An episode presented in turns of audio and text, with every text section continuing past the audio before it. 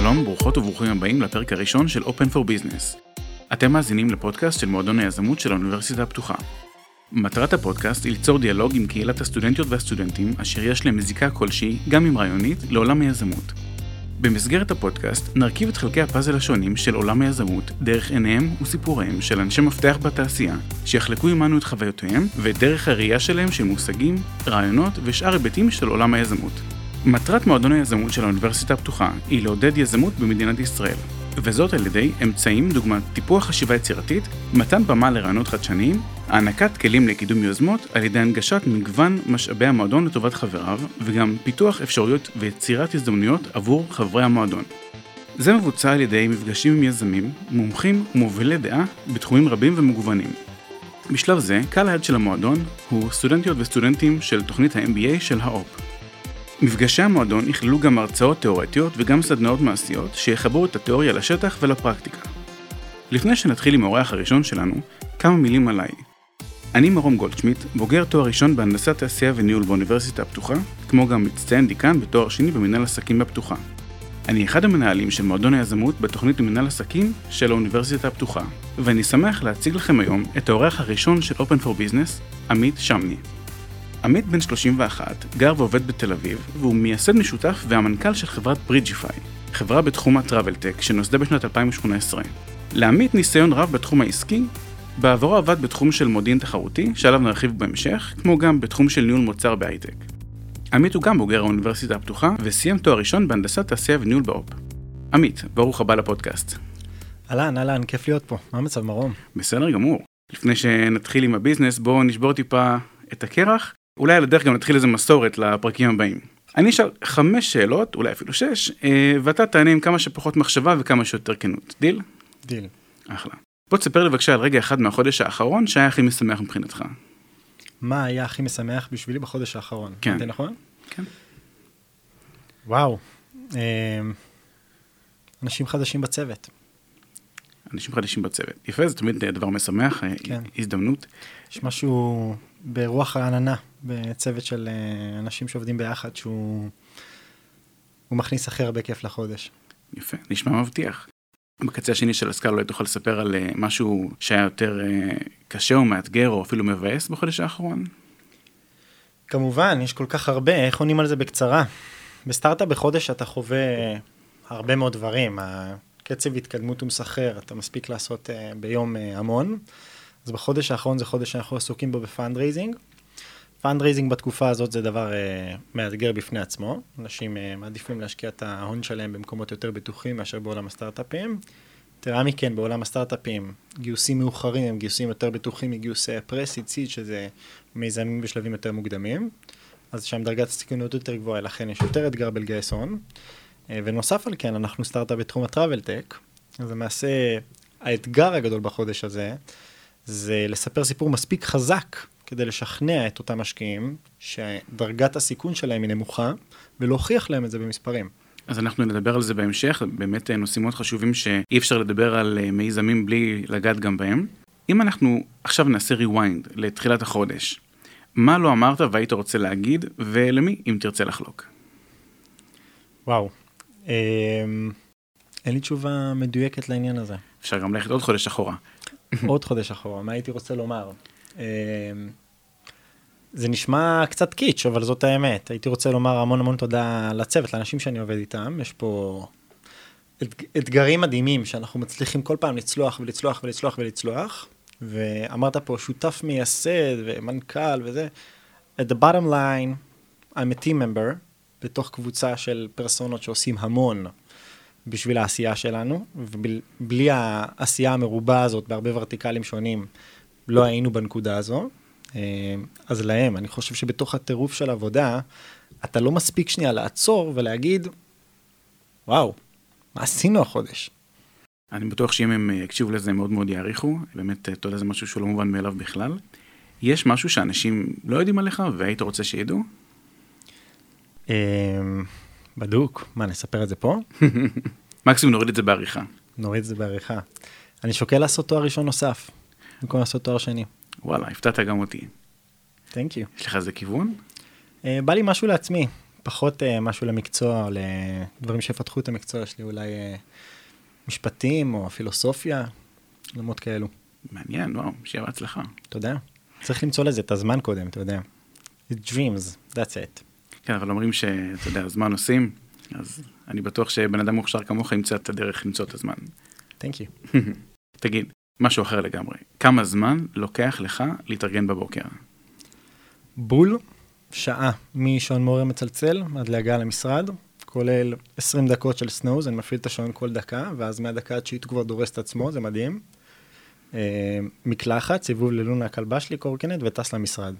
סוף סוף אני שומע מישהו שלוקח לו זמן להתארגן בבוקר כמו שבערך לי לוקח זמן. אנשים שאני מדבר איתם בדרך כלל חמש דקות, עשר דקות, רבע שעה, ואני רבע שעה עד שאני בכלל מבין איזה יום היום. כן, אז את זה אני מבין כשהשעון ממשיך לצלצל, ואני גם לא משאיר אותו בחדר שינה, שאני חייב לקום, לכבות אותו, אחרת אין סיכוי שאני אתעורר. אה, וככה זה נראה, כן. יפה. במשפט אחד, בוא נקרא לזה תקציר מנהלים, מי זה עמית שמני?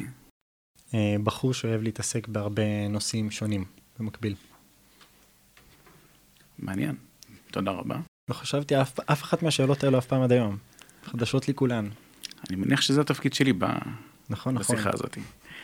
אם כבר התחלנו לגרד שכבות מהעבר, בוא נדבר טיפה על תחילת הדרך שלך בעולם העסקי. לפי קורות החיים היבשים, אפשר לטעות ולחשוב שתחילת הדרך שלך הייתה בתפקיד של מודיעין תחרותי, וגם על זה נדבר. אבל אם אני לא טועה, היית גם קצין בצבא, נכון? כן, אני הייתי בשריון, הייתי קצין שריון, אה, וגם עכשיו במילואים, נהנים, עושים הרבה. בוא אולי בכמה מילים תספר על התפקיד, והאם אתה חושב שהוא עזר להכין אותך מבחינת ההתמודדויות שהיו לך במהלך הדרך עד לנקודה שאתה נמצא בה היום? וואו, כן, אני ממש חושב שמאוד. אני הרגע חזרתי מפגישה ברעננה, בבית של משקיעים, וזה כבר פעם שנייה שאנחנו נפגשים שם, גם אתמול בבוקר וגם היום בבוקר, והשיח הוא נורא מיליטנטי. איפה שירת, מה אתה עושה, מה פה, מה שם, וזה יכול להישמע כי כאילו החבר'ה האלה הם אה, חבר'ה מבוגרים, פטריוטים, שמאוד אכפת להם שיש שירות צבאי משמעותי, אבל עם זאת, אני חושב שזה בגלל שהם מבינים שזה כמו אה, מדליה מסוימת, בוא נאמר את זה ככה, שירות צבא, צבאי משמעותי. אה, למה אני אומר את זה במילים האלו? כי בפועל מה שקורה זה שיש פה איזה סטמפה מסוימת שעברת תהליך, שהוא תהליך שהוא לאו דווקא הפשוט או הנוח ביותר, הוא לאו דווקא לבנפיט אישי. אה, הלכת להיות לוחם בחיל השריון, יצאת אל קורס מפקדים, יצאת אל קורס קצינים, מצאת את עצמך כבחור צעיר, בן 20, בסיטואציות אה, מאוד אינטנס, בוא נאמר את זה ככה, ובתוך האינטנסיטי הזו, מכבש הלחצים שפועל על ילד בן 20 בסיטואציות האלו, קיבלת כלים שהם כלים מדהימים, איך להתמודד עם סיטואציה, איך להתמודד עם כוח אדם, משמע חיילים, איך להתמודד עם משאבים, משמע הפלוגה, הטנקים, הקצינים העוזרים וכך הלאה. אה, ואיך בסופו של דבר to execute, execute בעולם שבו אני עוסק זה launch ל new product בעולם המיליטנטי זה להוציא משימה. ועשית את זה כבר בגיל 20. אה, ובסביבה מאוד מאוד אינטנסיבית וגם שמאוד קשה לצאת ממנה מגבולות הרגיל. עכשיו אתה נמצא בעולם שאין בו מגבלות, אין בו שום גבול, אין אף אחד שקבע את החוקים לאיך תריץ את הסטארט-אפ שלך, אז יש לך יותר מקום לשחק, אבל גם יותר מקום לטעות. אבל עם השנים אתה צברת עוד ועוד ועוד כלים שאפשרו לך להגיע לשם. אני חושב שהשירות הצבאי זה אחד המפתחות. גם חבריי הטובים ביותר עם השירות הצבאי, רובם יזמים, אנחנו חולקים המון. ועם כל הכלים האלה בעצם שהשירות הצבאי העניק לך, התחלת את הדרך שלך כשכיר בתחום של מודיעין תחרותי. ספר טיפה על מה זה מודיעין תחרותי למי שלא יודע, וגם טיפה על הדרך שאתה עברת. אורייט, right. um, אז מודיעין תחרותי, uh, Competitive Intelligence, זה עולם תוכן שיש לו מנעד רחב של עשייה, uh, יקראו לזה מודיעין עסקי, יקראו לזה ריגול תעשייתי, יקראו לזה בהרבה מאוד שמות, בפועל מטרת ה... אה, היחידה זו יחידה מקבילה לפיתוח עסקי, שמטרתה זה להביא ידע לתוך הארגון, שעל בסיס אותו ידע אפשר לקבל החלטות מושכלות. העולם שבו לפני עשור או עשרים שנה היו מקבלים החלטות על בסיס הגאט פילינג, הקישקה, מה שאני מרגיש, מה שאני חושב, יש לי איזשהו רעיון, let's run with it, בוא נראה, נטעה, נטעה, סליחה. Uh, זה, זה השתנה, אין, אין זמן ואין מקום לטעויות, השוק הוא מאוד מאוד מאוד תחרותי בהרבה מאוד סגמנטים, הדרך לטעות פחות is to gain data ו-knowledge, להשתמש בכל הידע הזה, ולקבל החלטות על בסיס נתונים או כמותיים, או הבנת שוק, וכך הלאה. בפועל זה גם הרבה מאוד עבודה באינטרנט, גם הרבה מאוד עבודה בתערוכות, גם הרבה מאוד עבודה עם uh, משתפי פעולה, uh, סוכנים בפועל, ולאסוף ידע לתוך הארגון, בצורה כמובן שהיא uh, מותרת, אין פה אפילו מה להתדיין בנושא, אבל שהיא גם מאוד לגיטימית והגיונית. בין אם זה על התחרות, על רגולציה, על טרנדים, על מגמות בשוק, על מכרזים עתידיים, על פרויקטים עתידיים, על שיתופי פעולה, M&A's וכך הלאה. M&A מיזוגים ורכישות. כן. אין ספק שידע הוא כוח בכל תחום, במיוחד בתחום העסקי. לאחר שסיימת את דרכך בתחום של מודיעין תחרותי, עבדת תקופה קצרה בניהול מוצר, בהייטק. אני מניח שהתקופה הזאת, אפילו שהייתה קצרה, בעצם גם תרמה לך בסופו של דבר גם היום, איפה שאתה נמצא כמנכ"ל של חברה. כן, כן. האמת שאמרת את זה בהתחלה, אנחנו חברים מהאוניברסיטה הפתוחה, למדנו ביחד אה, תואר בהנדסת תעשייה וניהול בהתמחות של מערכות מידע. כן. וכחלק מהלימודים האלו, אז סיימתי את התואר ואמרתי, אוקיי, זה מה שלמדתי, I want to try it. והחלטתי שאני רוצה לנסות להבין רגע האם, הבנתי שבעולמות העסקיים יותר, אני מאוד נהנה ומאוד מרגיש שאני מתפתח, ואמרתי, איך אדע, האם זה הסוויט ספוט שלי או יש לי סוויט ספוט אחר. אני בגיל שיש לי מעט מאוד מחויבויות, דרגת הסיכון היא נמוכה, let's try different thing. ובאמת הלכתי לנסות uh, לעבוד בעולמות של ביג דאטה ויותר uh, עולמות החיזוי, uh, אנליטיקה וכך הלאה, uh, שזה מאוד מממש את מה שלמדנו בתואר, אתה ואני. Uh, ואת האמת שזה היה אחלה התנסות, כי בהתנסות הזאת למדתי שדווקא אני, זה, זה ידע שעזר לי מאוד, זה ידע שעוזר לי גם בשיח המקצועי היומיומי שלי, אבל בפועל אה, זה לא בסוויט ספוט שלי, וזה לא משהו שאני אה, גם, גם אם אני יכול לעשות אותו בצורה סבירה, בוא נאמר את זה ככה, אני פחות מוצא סיבה, אני יכול... אה, איפה שטוב לך, אתה עושה את הדברים יותר טוב. יפה, אהבתי. בהמשך ישיר לכך, בשלב כלשהו החלטת ש-enough is enough, ואתה יוצא לדרך עצמאית, עלה בך הרעיון של ברידג'יפיי. אז בוא תספר טיפה על הימים שהיית עדיין שכיר, ושחשבת, התגלגל לך הרעיון, ואיך הגענו לרגע שבו בסוף כן החלטת לעזוב את הכל ולצאת לדרך עצמאית. האמת שאתה גם מכיר את הסיפור הזה ספציפית של ברידג'יפיי, it's, it's my second time, uh, והיה באמת uh, מיזם נוסף בתחום ה-vehicle maintenance שקראו לו קרקר, uh, שגם בו עסקינן, והוא נתן לי ככה את החוצפה, את ה-audacity שנדרשת uh, בשביל uh, uh, לעשות שני דברים כאלו במקביל, גם להיות שכיר וגם להתחיל להריץ מיזם. כמובן שקרקר, אם אנחנו פה מדברים על ברידג'יפיי, זה מיזם שלא התקדם. אבל בברידג'יפיי כבר הגעתי אחרי התובנות האלה מקרקר, שזה אירוע מאוד מאוד מורכב, בסוף אתה, אתה עובד במקום כשכיר, אתה צריך לייצר ערך, אתה צריך להיות worthy לארגון, אתה צריך גם להרגיש שאתה מייצר ערך, שיש לך תשומות מסוימת ותפוקות מסוימות שאתה מייצר לארגון, אחרת למה אתה בא לעבודה. אמ, אז יש את זה, ואז אתה נמצא בעומס וגודש על האירוע הזה, אז יש לך את שעות הערב, את השבתות ואת הסופאשים, להקים סטארט-אפ, ובשלב מסוים, הדברים מתחילים להתמזג, ופתאום אתה מוצא את עצמך אולי קצת ימי חופש, או כאלו דברים, כדי להתחיל לעבוד על מיזם, ואתה מדבר עם המעסיק שלך, ואתה מספר לו שאתה עובד על מיזם, שאתה רוצה אקסקלוסיביטי על זה, והרבה מאוד דברים מה, מהסגנון הזה, וזה נהיה יותר ויותר מורכב.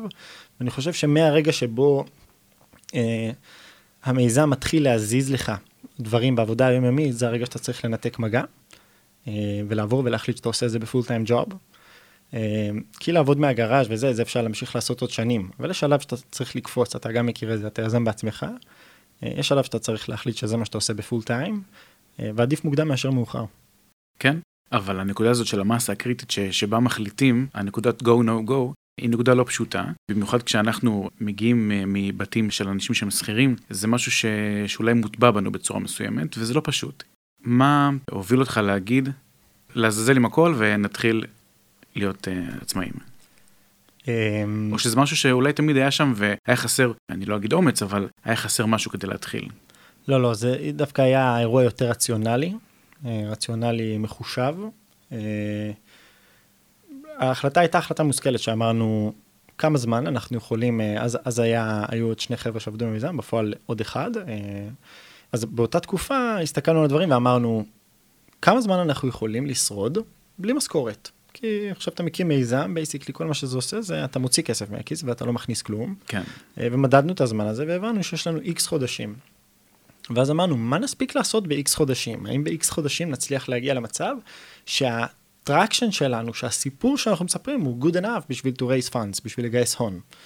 אה, ואז, ואז באמת אה, הבנו ש, שכן, ואז יצאנו לקמפיין, קמפיין של גיוס הון, ובאמת גם גייסנו הון, והיה כמה חודשים נוספים שבהם תהליך הגיוס עדיין התנהל.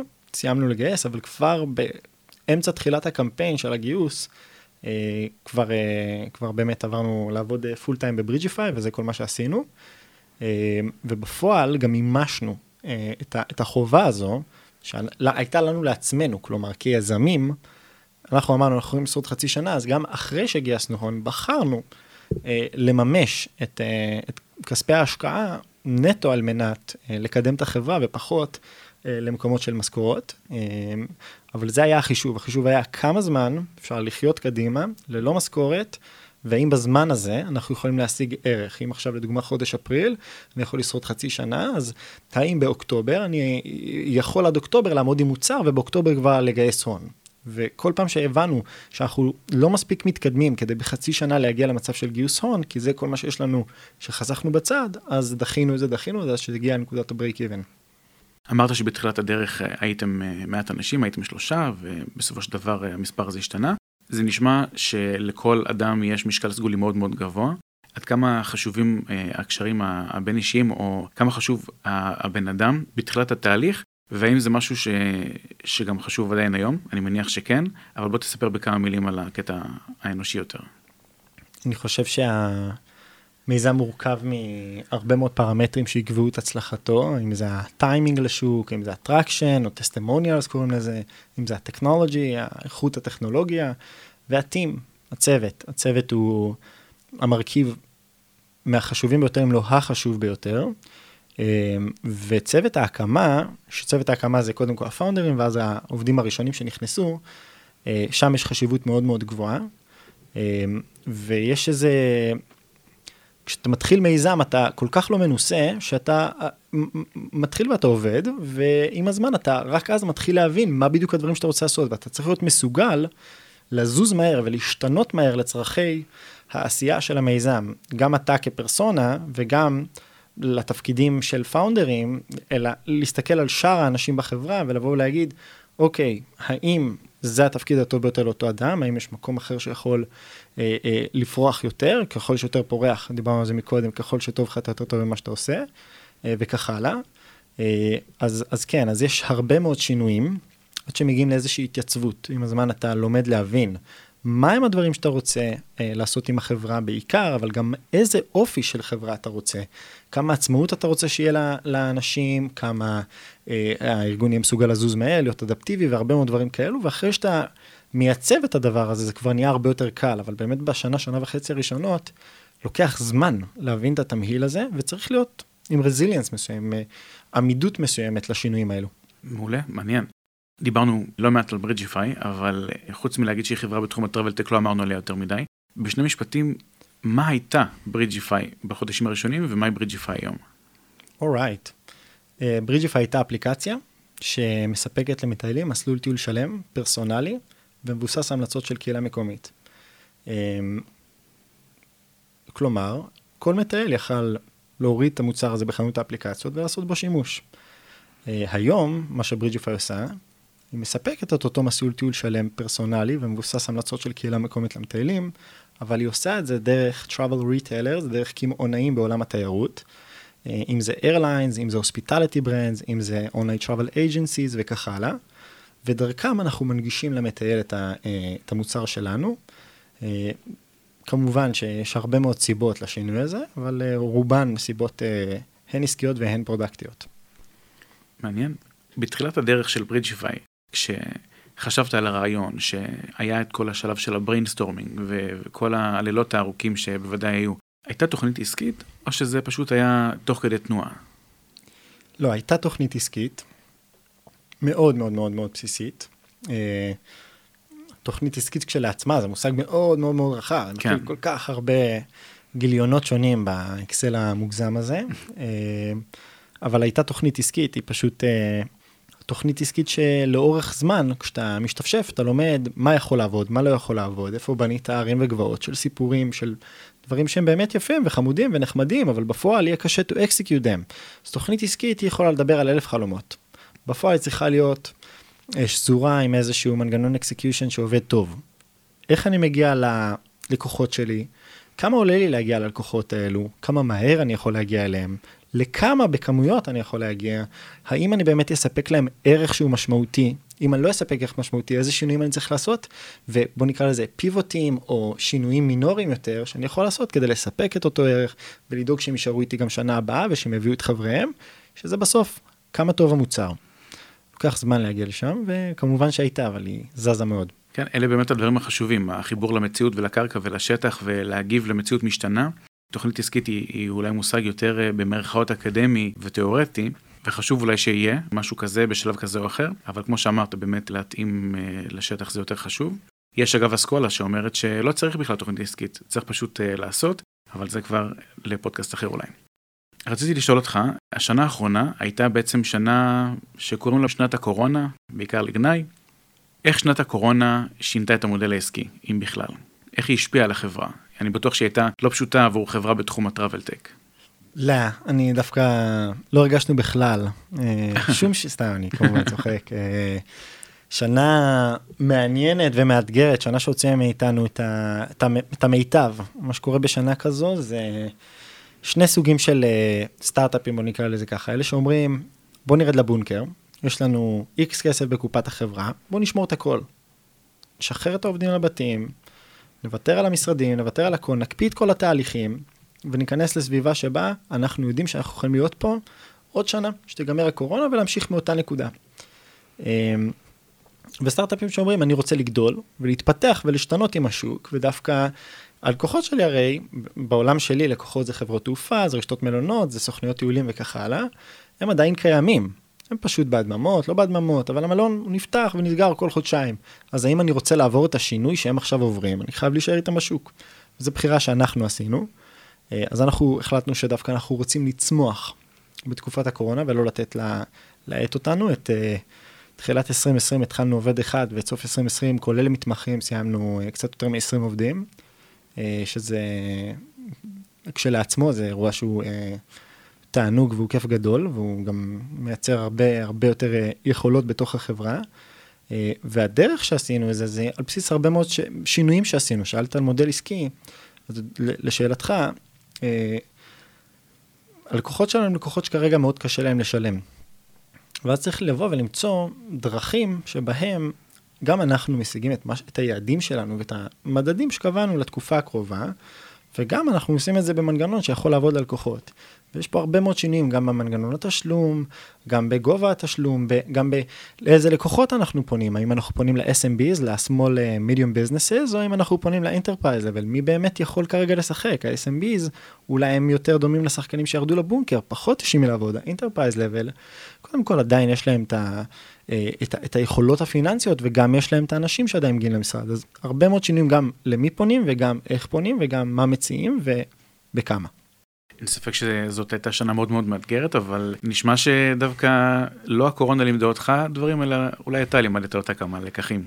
הלוואי, הלוואי, מי אני? אם, אם הייתה לי מסוגלות ללמד את הקורונה, היה, היה פה קל לכולנו, אבל uh, הקורונה היא דווקא, היא הייתה הזדמנות. Uh, זה כמו הרבה מאוד מהמשפטים שנאמרו אחרי גל ראשון, אבל בפועל באמת הייתה הזדמנות. מה שקורה פה זה שיש disruption שנוצר, שהוא כפוי. It's a forced disruption על השוק. השוק מבין שהוא צריך להשתנות. אה, סטארט-אפ חלומו זה disruption. והוא רוצה שה disruption יבוא ויפעל לטובתו. disruption שקרה בשוק ה travel הוא disruption שבו אה, אה, השינוי, אוקיי? שבו אותם אה, שחקנים גדולים בשוק מבינים שהם צריכים לייצר ערך יותר גבוה, שהתחרות על כל אה, מטייל קצה היא הרבה יותר גדולה, ושלהשיג כל משתמש קצה, כל תייר קצה, זה הרבה יותר חשוב להם. ואז הם מחפשים את השירותים הנוספים האלו, את הערך המוסף שאפשר להציע למטייל, וזה אפילו יכול להיות יותר קל לעבוד בכזאת תקופה. אה, ומאידך גיסא, יש פה גם הרבה מאוד אתגרים, הרבה מאוד שינויים. אתה יכול לדבר עם, אה, עם אה, שותף מאוד מאוד חשוב לדרך, ולדבר איתו חודשיים או שלושה, ופתאום החברה שלו נכנסת להדממה. ואתה בקיפאון של שלושה ארבעה חודשים, שאתה לא יודע מה קורה עם זה, זה קופא, בינתיים אתה עושה דברים אחרים, זה בדיוק אותה יכולת לזוז מהר. אני חושב שלחברות קטנות וסטארט-אפים בעיקר, יש את היכולת הזאת לזוז כמו סירת מרוץ ולא כמו אונייה, והיכולת לפנות, ממש, מעכשיו לעכשיו, להזיז כל החברה. פגישה ביום שלישי בבוקר, ביום שלישי בערב ספרינט חדש. אה, היא יכולת מדהימה, היא גם יכולת מאוד מסוכנת. כי אתה לא רוצה לעשות יותר מדי כאלו שינויים, והקורונה היא מאלצת אותך לעשות הרבה שינויים כאלו. גל ראשון, מתי ייפתח, אם ייפתח, יהיה עוד גל, לא יהיה עוד גל, דרכון ירוק, כן דרכון ירוק, השוק הבינלאומי, מה קורה עם השוק באירופה, אפשר לחצות בין מדינות, אי אפשר לחצות בין מדינות, כל כך הרבה שינויי מידע מהירים, גם להזיז את החברה יותר מדי מהר זה לא טוב, צריך לשחק על הבלנס הזה. עם מטרות שמשתנות כל כך מהר, אני בטוח שצריך אה, גם לא מעט אמצעים להגשמת אותן מטרות. אה, בוא תספר לנו טיפה על איך גויס ההון הראשוני, או שאולי בעצם הכל היה בסבי גיוס של אה, venture capitals, ואם כבר אז בוא נסביר במילה או שתיים מה זה VC. אורייט, right. um, גיוס הון uh, יכול להתבצע במנעד רחב של uh, שיטות שונות, נתחיל ככה bottom up, uh, אז uh, FFF, uh, בפועל Friends and Family, נקרא לזה ככה. אמ, זה הגיוס הראשון שספציפית אנחנו עשינו. אה, בדרך כלל גיוסים כאלו הם אה, גיוסים שעושים אה, בפלטפורמות שיודעות לרכז גיוסים מהסוג הזה. הסיבה המרכזית זה סיבות מיסוי בפועל. יש חוק ישראלי שקוראים לו חוק המשקיעים הקטנים, הוא עוסק במה קורה שיש לחברה יותר מ-35 בעלי מניות, ב-Friends and Family בדרך כלל כל משקיע היא משקיע קטן. שכבה מעל זה באמת angelים, ו angelים זה משקיעים פרטיים, אנשים שיודעים לשים ticket size יותר גבוהים של 50 אלף דולר, 100 אלף דולר וכך הלאה. שכבה מעל זה קבוצות של angelים, זה ממש קבוצות שמתאגדות, ואז הם, זה כבר ticket size של חצי מיליון דולר לדוגמה, ובעולם תוכן הזה אה, נכנסים כמה angelים בתוך אותו גיוס. אה, והשכבה הבאה זה micro VCs ו-VCs, אה, שההבדל ביניהם זה בעיקר הגודל, אה, ו-VCs, גם angelים הם דומים לזה בקטגוריה, הם מחולקים ל vertical-י, זה אומר שאני עכשיו VC שהוא מתמחה בעולם הסייבר, או ל-VC שהוא מתמחה בגודל גיוס, אני VC שמתמחה עכשיו בגיוסי seed, או pre-seed, או round A. רק נדגיש ש-VC זה קרן הון סיכון. סליחה. לא נכון. אמרנו את זה.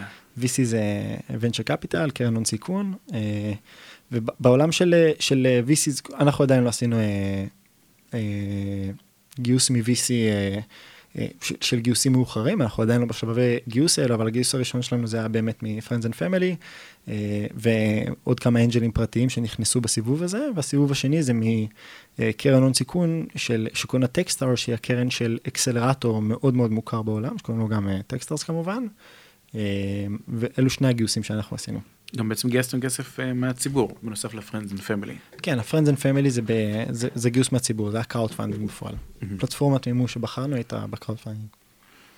לגבי הטקסטרס ש, שסיפרת עליהם, זה האקסלרטור שהיה בקיץ של 2020, אם אני לא טועה. נכון, זה התחיל uh, ביוני וזה נגמר בספטמבר, וזאת הייתה חוויה יוצאת דופן. אז בוא תספר טיפה עליה. אילו מיומנויות השתכללו אצלך לאורך הזמן, ואולי גם תספר באיזה מילה במה היית ממש גרוע בהתחלה. אולי אפילו במשהו שאתה עדיין גרוע בו. הקטע זה כשהתחלנו, הייתי בטוח שאני סבבה, שאני טוב, דוגמה ב storytelling או ב pitching, ולאורך התוכנית גיליתי שיש לי עוד המון מה לשפר. אז גם עכשיו אם אני יכול לבוא ולהגיד היום אני טוב בזה בזכות תוכנית, לך תדע מה יקרה בפרק עוד שנה של הפודקאסט. Um, having said that, אני חושב ש...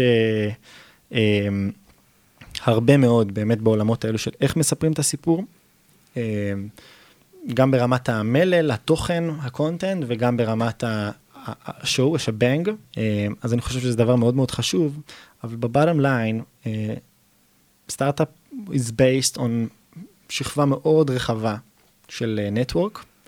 אה, אתה יכול בין אם זה בגיוס הון, בין אם זה מול לקוחות, מול שותפים, אתה יכול להיכנס לעסקה והיא תיקח לך חצי שנה, או שהיא תיקח חודש, ומה שיקבע את זה, זה מי פתח לך את הדלת, ואיזה דלת פתחו לך. אמ, בטקסטרס מקבלים מערך נטוורק יוצא דופן של אלפי מנטורים worldwide, בונים הרבה מאוד ממערכות יחסים מאוד אישיות. אז בדרך כלל אנשים שהם מאוד אה, אה, בעלי יכולות, אה, וזה היה ככה ערך אדיר. אה, וגם הרבה מאוד דברים של מטריקות שלא ידענו להתמודד איתם. אני כ-CEO של חברה, אני מאמין שהחברה צריכה להיות מדידה. איך אני מודד את עצמי? הרבה מאוד דברים כאלו, ש, שאלות שתמיד עסקת בהם ב-back of your mind, ולעולם לא הוצאת אותם לפועל, אתה מקבל שם את המתודולוגיות הנכונות, איך באמת לקחת את העסק ולהפוך אותו למשהו שלאורך זמן הוא יכול להמשיך לגדול בקצב אקספוננציאלי, אבל עדיין להישאר בדרגת ביטחון יחסית גבוהה. כשאתה גדל בקצב מהיר מדי, אתה גם נכנס לדרגות סיכון מאוד גבוהות. אתה מדבר על KPIs, על בעצם Key Performance Indicators? כן, גם, גם KPIs, גם, אה, גם OKR, זה Objective Key Results, אה, אבל בפועל אלו מושגים מאוד מאוד אה, חצי אקדמיים, חצי חברות כאלו גדולות, סטארט-אפ, because is moving faster, לא תמיד הוא ישתמש דווקא במושגים האלו, אבל זה בסוף לבוא ולהגיד מהו היעד, מה אנחנו רוצים להשיג עד סוף 2021, איך נגיע ליעדים האלו, ואיך אנחנו יוצרים מהיעד המאוד רחוק הזה, 2021 זה עוד הרבה מאוד זמן. איך אנחנו יוצרים הרבה מאוד מיילסטונים קצרים יותר לאורך הדרך, שאנחנו יכולים כל פעם לעצור ולשאול את עצמנו שאלה, אנחנו בכיוון הנכון? נשמע מאוד מעניין ומעשיר, ובאמת ממש טוב לדעת שיש תוכניות כאלה, כמו Techstars, שאני חושב ששמות אותך ויזמים אחרים במקום אחר לגמרי, ומאפשרות לך למצות יותר את הפוטנציאל, שאולי אפילו לא ידעת שיש לך בחלק מהמקרים. Having said that, מה בעצם הדבר שמבחינתך הכי מוצלח בך כמנכ"ל? וואו, זאת שאלה נוראית, למה אתה עושה לי את זה, מרון? לא שאלתי מה הדבר הכי גרוע, אולי זה הכי נורא. זה לי הרבה יותר קל. מה אני הכי אוהב בעצמי כמנכ"ל? שאני יודע לעשות fun. צריך לעצור ולחגוג גם את הפנדלים. קטע זה שאתה חווה הרבה מאוד אתגרים, ולפעמים בדרך ל... אתה יודע, איזה שיתוף פעולה מאוד מאוד גדול עם איזה לקוח מאוד מאוד גדול, או גיוס הון, או גיוס של אה, איש צוות מדהים, או מעבר של משרד, או כל דבר כזה, יש תהליך. התהליך לפעמים יכול להיות מייגע. הקצב של סטארט-אפ הוא מאוד מאוד מהיר, ולפעמים הקצב ש... שבו אנחנו מגיעים לאותו שיתוף פעולה הוא קצב של ה enterprise level customer או פרטנר שמולו אנחנו עובדים. ולכן צריך רגע לעצור בדרך ולחגוג את הרגעים הקטנים, את הפנדלים שאתה מקבל, אז עדיין לא הבקענו את הגול, אבל בוא שנייה רגע נבין, וואו, התקדמנו, זה מדהים, ורגע להוציא את, ה, את, את, את העומס עבודה ורגע לתת גם לאנשים, וגם לי, גם אני צריך את זה, אתה יכול להיות שנייה ליהנות מהרגע, התהליך, הדרך, היא גם חשובה, ואם אתה לא עוצר שנייה ואתה יודע ליהנות ממנה, אתה נשחק. כמו שאומרים, לעצור מדי פעם ולארח את הפרחים. כן, כן, בתל אביב אבל. רק בתל אביב. כן. תחילת הדרך המשותפת שלנו בעצם הכרנו אה, באקדמיה, באוניברסיטה הפתוחה, ולכל אורך השיחה שלנו היום עלה מעין דיסוננס כזה בין המושגים האקדמיים לבין המציאות לבין השטח. אה, אני אשמח אם תוכל בכמה מילים לדבר על האקדמיה ועל הקשר בינה ובין הרחבת אופקים, הצלחה ואולי יזמות בכלל, וחשיבה מחוץ לקופסה. אמ, אני חושב, את האקדמיה צריך לפצל לתארים המחקריים, ולתארים שהם באמת אה, מקצועות יותר אה, פרקטיים. בתארים המחקריים אין משנה לאקדמיה.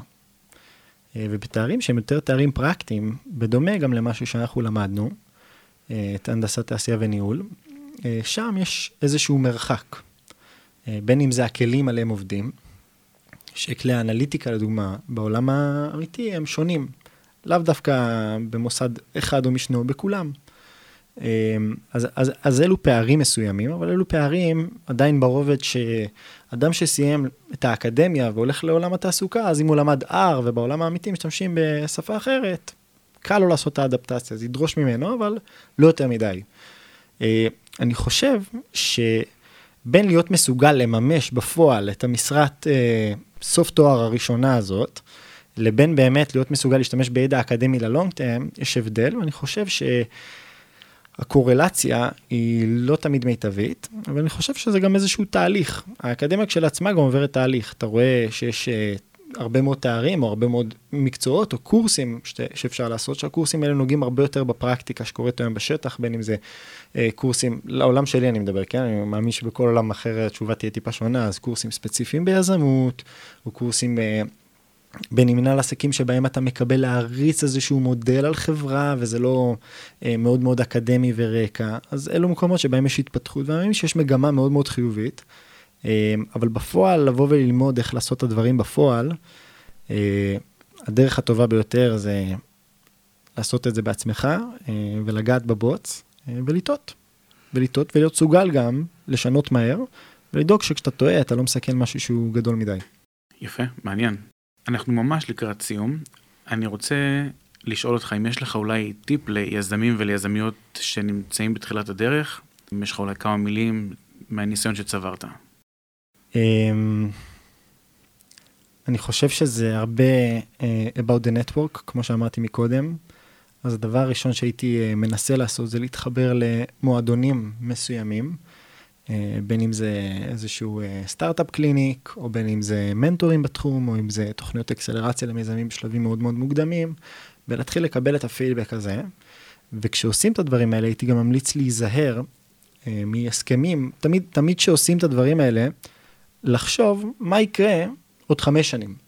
הרי עכשיו התחלתי, יש לי רק רעיון, אבל ב dreams, אני רוצה שזה יגדל מאוד. סטארט-אפ זה לא זבנג וגמרנו, זה לא משהו שאתה בא עושה שנה, שנתיים, וזהו, זה נגמר. עושים אקזיט או הנפקה, זה לא עובד ככה פשוט. בפועל זה תהליכים הרבה יותר ארוכים, אה, ואז בתוך העולם הזה צריך ליצור את המערכות יחסים הנכונות, אה, אבל ליצור אותם בצורה שהיא תאפשר חופש פעולה בשנים העתידיות. אה, אני חושב שזה דבר ככה מאוד מאוד חשוב.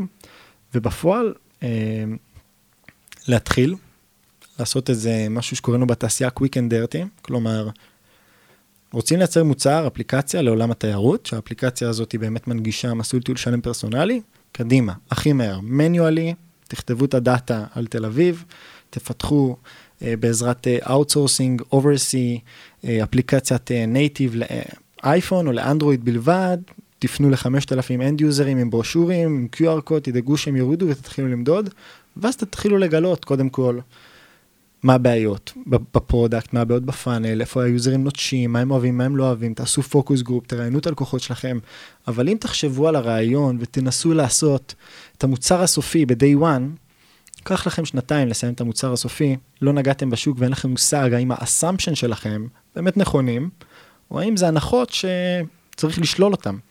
אז בפועל זה מה שהייתי מציע, והייתי מציע לעשות זה ASAP, הכי מהר שאפשר. אז בעצם לא להתעקש על הפרפקט, אלא להסתפק ב-good enough. נכון, זה ממש מתודולוגיה, קוראים לזה MVP. minimum viable product, המטרה זה לייצר את המוצר המינימלי עם הערך המקסימלי, אה, ב time frame הקצר ביותר. מעולה. יש מישהו או מישהי נוספים שאתה ממליץ לראיין בהמשך? בתחום היזמות, או בכל ההיבטים שדיברנו עליהם היום, גיוס הון, או תוכנית עסקית, או דברים אחרים?